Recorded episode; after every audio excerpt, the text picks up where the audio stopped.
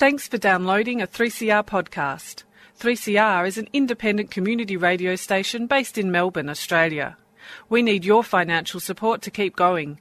Go to www.3cr.org.au for more information and to donate online. Now stay tuned for your 3CR podcast.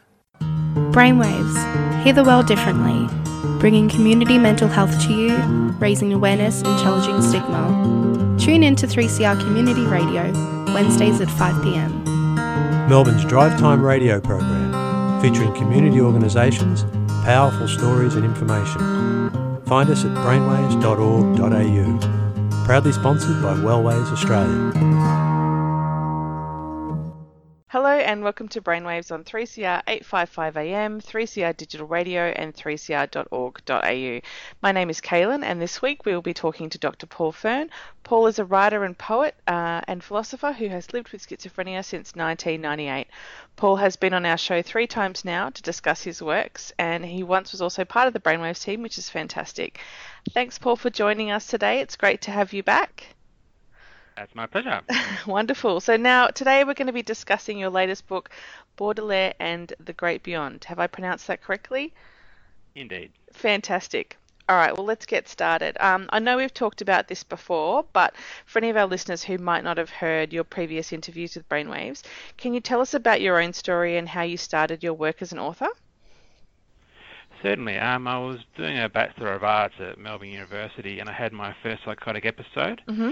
And at at that time, I also decided to to keep a diary. Okay. So a few yeah, a few years went by, and I did a, a master's at Melbourne and a PhD at La Trobe. And as I was coming towards the end of my PhD, I was reading about one of the philosophers I was working on, and I was talking about how he had a relationship with his publisher, and I thought, oh, that'd be great to have a publisher. Mm-hmm. So I sent my diary off. I called it Diary of a Schizophrenic, I sent it off to a big publisher in Australia, and they sent, sent it back saying, oh, they don't normally publish things like that unless the author's already famous. That's fair enough. Yep. Um, so then I googled mental health publisher, and Chipmunka Publishing came up in London. Mm-hmm. And I sent my book to them, and they accepted it, oh, which was fantastic. great. Yeah. My first book. And um, then a few months, months had passed, and I was looking for a place to launch the book. And I just happened to fortuitously receive an email. I think I was on the Melbourne Writers Festival email list. Mm-hmm. Had subscribed to it. Um, and an email came, launch your book at the Melbourne Writers Festival. So I applied and they accepted. And then fortuitously, Natasha Mitchell from Radio National picked up the story and I was interviewed there, and a great writing career was born. That's fantastic. What a launching pad. Yeah. oh, that's wonderful. Yeah, excellent. And I had no idea there was um, a publisher specifically for mental health, so that's fantastic as well. Yep. Yeah, yeah. So now you've come here today to talk about your new book, which is uh, Baudelaire and the Great Beyond. But before we talk about that, uh, would you be able to give us a rundown quickly on your other books? Sure. Um, I've got a book doing quite well on Amazon at the moment. It's a Kindle book. Mm-hmm. Um, it's called Walking Between Raindrops. It's a it's a autobiography, mm-hmm. and I've written poetry and philosophy, and my PhD was published. Um, so yeah, it, I've spent a lifetime writing, so I've I've really enjoyed the process, and I, and I just just love the process of getting a book out. It's really great. Oh, fantastic! Excellent. Um, and so, what motivated you to write uh, a book addressed to Charles Baudelaire? Um, initially, I had a, a, bit of a vision of authors, French poets from the 19th century that I wanted to write books on. So we'll see if we get there. Mm-hmm. But I was initially uh, uh, interested in Baudelaire because of the suffering he experienced in his life. Um, mm-hmm.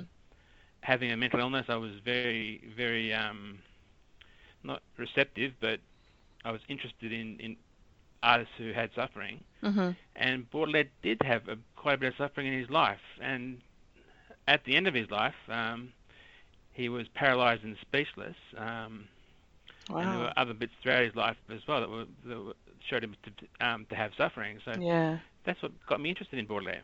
Yeah, fantastic. All right. Well, it is often said that Baudelaire had a traumatic childhood, and I guess that relates to a lot of what we've just talked about. Can you tell us a bit about that? Sure. Um, Baudelaire's father died when he was quite young, Mm-hmm. and he didn't get along with his stepfather.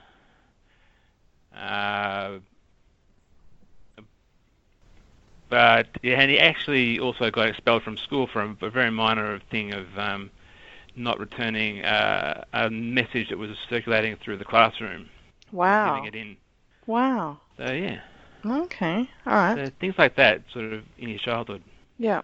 Okay. So the the relationship, I guess, with his dad was kind of like the big catalyst that started this all happening for him. I guess so. Yeah. Yeah. All right. So Baudelaire's first collections of poems. Now, I, you'll have to correct me if I don't pronounce this properly. That's fine. Uh, Les Fleurs de, de Mal, is that correct? That's, yeah, that's great. Yeah. Excellent. All right. So, which translates to The Flowers of Evil, which was written in 1857, was quite controversial at the time. Can you tell us a bit about the collection and why it was seen as so controversial? And do you think it would be received this um would be received today, or how do you think it would be received today? Yeah, in uh, France in the 19th century, it was the book was put on trial for an outcry against public decency. Um, so Baudelaire was fined, and his publisher was, was fined, and six of the poems were suppressed from the volume. Wow. It wasn't until wasn't until the uh, mid part of the 20th century that the poems were reinstated into the volume that had been, originally been um, taken out, and um, so so yeah, he uh, it was that was a controversy of the day. Mm. And and do you know um why those poems like why they uh, were seen to be quite so controversial? What the content Um, was? Yeah, I can't remember the exact poems off the top of my head. Yeah, that's um, right. That were, yeah. Um, but that that was the reason for the controversy. Yeah. Um, very interestingly, uh, Victor Hugo wrote a letter to Baudelaire after the trial and um, sort of congratulated him on the book and all that. Yeah. Oh, that's fantastic. Excellent. And for our listeners, do you want to explain who Victor Hugo is? Uh, he's the author of Les Miserables. Oh, there we go. Fantastic. He seems to have a lot of collect, collect connections, which is really interesting. Um, yeah. So, do you think that um, Baudelaire's trip to India shaped his first collection of poems, uh, Le Fleur de Mal, which is, as I said before, The Flowers of Evil in 1857? And if so, how? Um, yeah, something in me is saying yes, um, but just a bit of a bit of a background to the story. Uh, yeah. Uh, Baudelaire was living in the Latin Quarter of Paris, Yeah. living a very bohemian lifestyle, hmm and his stepfather didn't approve. So he, his stepfather came up with the idea to help shake Baudelaire of his bohemian ways, to send him on a, a very long sea voyage. And that sea voyage was in fact to Calcutta, uh, in India. So quite a voyage from France. Yeah. Um, and so they they embarked upon their journey, and they got about three quarters of the way there, and a storm uh, did some damage to the ship, which needed repairing. So they went to Mauritius. Um, and Baudelaire approached the captain and said, "Look, I'm I'm going home." And the captain said, "Oh no, just one more stop, just one more stop. We'll, we'll make it to the next stop. Mhm. And if you still still feel you need to go home, we can go. You can go home." Mm. Um, so Baudelaire agreed, and they got to Réunion, and Baudelaire still insisted, so off he went back home. And he got home, and he had all these wonderful stories to tell to his bohemian friends. so it kind of backfired then, didn't it? Oh, and, he, and he continued on to live in the bohemian milieu. yeah. Wonderful. Yeah. So his father, or his stepfather, or his, was it his father or his stepfather? Stepfather. Stepfather. That's what I thought. Yeah. He um d- didn't get the uh, response that he was hoping for with that No, little he trip. Yeah. Uh, so I did read that the work of um, Edgar Allan Poe was translated by Baudelaire uh, and brought to French-speaking audiences. And we talked a bit about the connections, I guess. Do you think that Baudelaire felt some sort of kinship with Poe's work as well? Yeah, it definitely did. Um, it definitely started something in 19th century French, 19th century France for Mm. uh, Edgar Allan Poe. Mm. Um, those translations became very influential. I know Mallarmé read them. Uh, another 19th century French poet who was well Mhm. known. Uh, Mallarmé read uh, the translations, um, but also uh, Baudelaire had a, a strong liking, a strong affinity to Poe's uh, aesthetic theories. Yeah. So, um, Baudelaire had an aesthetic theory of his own, which you could see how it could fit into Poe's universe as well. Mhm. Baudelaire felt that ugly things could be beautiful, Mhm. um, and so you can see in in Poe's work a certain ugliness that can that can maybe at the end of a story appear beautiful. Mm. Or even romanticized. Yeah, indeed, yeah. Yeah. Oh, that's wonderful. Excellent. The last time that you were here on Brainwaves, uh, we talked about uh, your previous book about Rimbaud. Uh, now, I know Rimbaud was uh, inspired by Baudelaire. They were both seen to live, I guess, a reckless lifestyle. Um, do you think they have anything else in common?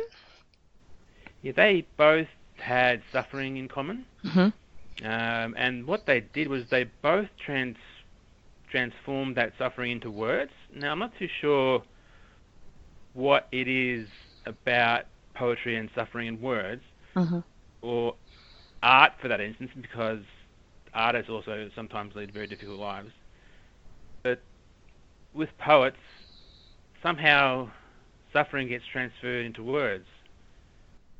Um, Yeah, that seems to be quite common with a lot of the uh, of the um, of the older poets. They do, and and obviously probably now too as well. That it's that that they can't. I don't know. They seem to have a, um, a they they really relate to their suffering, and that turns into some beautiful work. that's right, yeah, and um, yeah. It's um, I would argue uh, when you encounter suffering, you sort of almost uh, get into a heightened state of consciousness. I don't Oh. know whether it's a Darwinian survival instinct or not. Mhm. But when you get into certain forms of suffering in, in certain ways, you can produce great art or great poetry. Yeah. Or, Yeah. No, I was going to say that art's very similar to that, and I would say poetry is almost an art. Would you not? yeah, definitely. Yeah. So it is well documented that Baudelaire struggled with his mental health, which we've just talked about. There has been uh, there has even been mentioned that he attempted suicide later in life. If he were a word uh, were alive today, what diagnosis do you think he might have? Um, probably bipolar, I'd say. He Mhm. um, experienced long periods of inactivity, Mhm. uh, um, inertness almost, and where he couldn't work on anything productive. And productive uh, for Baudelaire was to create some sort of literature. Um, and he, but then there were times, for instance, when he was overlooking the proofs of Fleur de Mal, he was uh, functioning at a very, very high level. He was being so particular with with the proofs and making sure it was all perfect, and and so I, I guess I guess Baudelaire, uh, I guess bipolar would best Fit that. fit that. Yeah. Yeah. All right. Do you think if Baudelaire was alive today and was able to receive treatment for, say, bipolar, that he would have had a different lifestyle? He would have done. It would have been different. There still would have been suffering. I, I, I'm a big advocate of medication, Mm. um, and I still suffer and try and convert that into words. I don't seek out suffering, but if it happens, I just Use it to your advantage. that- that's right. Turn the negative into a positive. Yeah. No, that's fantastic. And why not make something beautiful with it?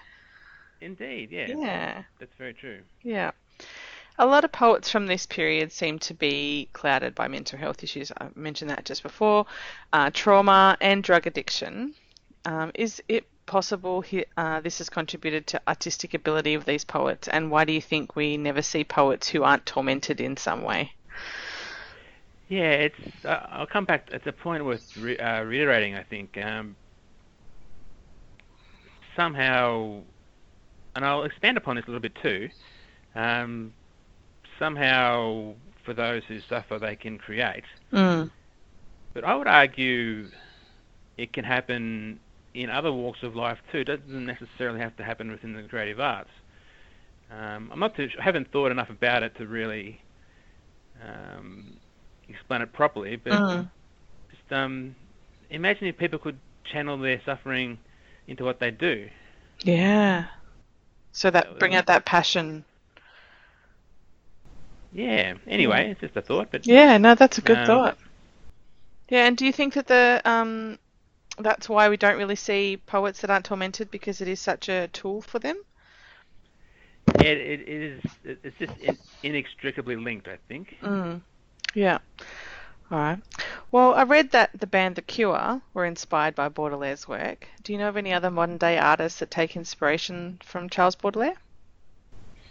Um, I know a famous poet in Melbourne. I won't say his name, but um, we were we were talking, and um, he was reading my Rimbaud book. Ah, He awesome. giving, yeah, it was awesome. And he uh, was giving some criticisms, and I, I said to him, "Oh, I've just done the same to Baudelaire." And he just looked at me with a very calm face and said, "Baudelaire, my first love." oh, that's I- fantastic.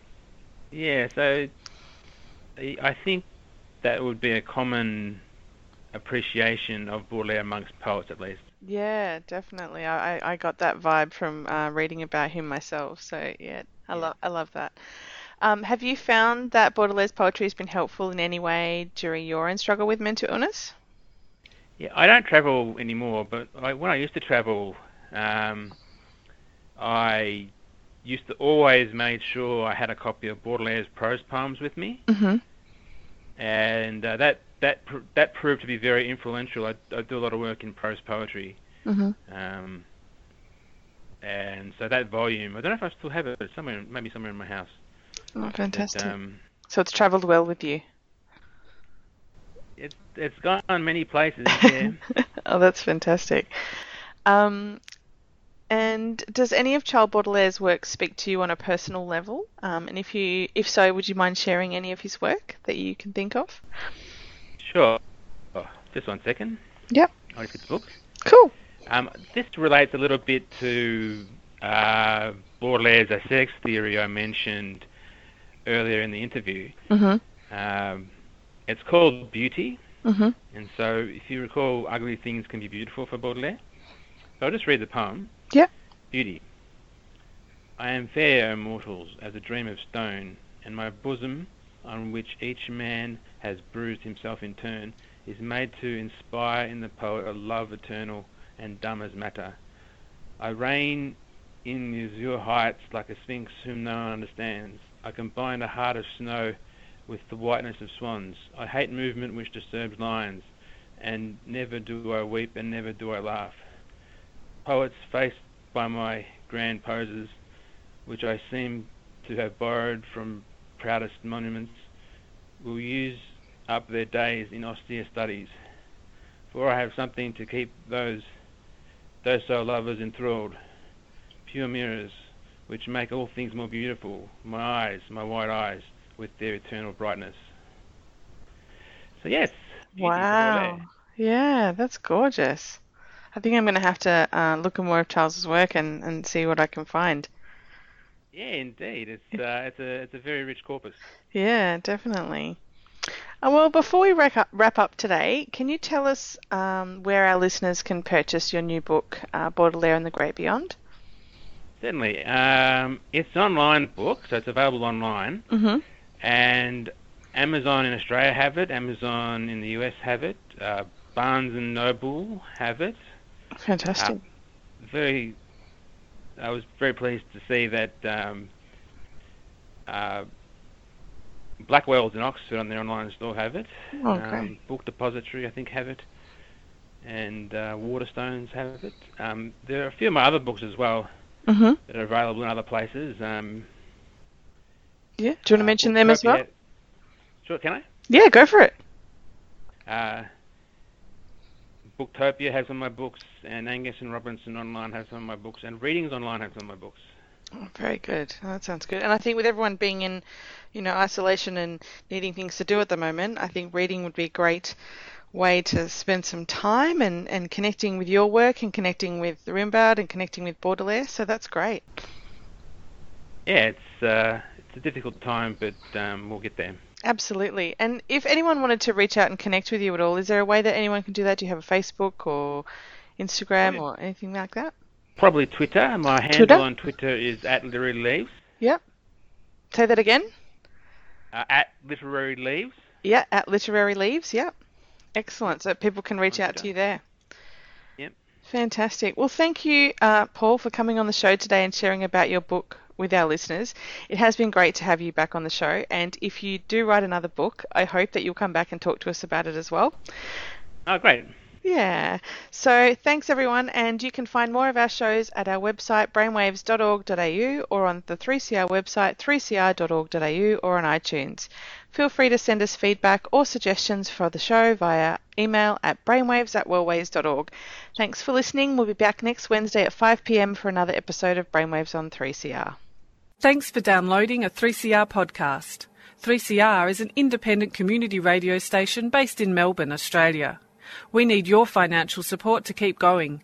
Go to www.3cr.org.au for more information and to donate online. Now stay tuned for your 3CR podcast.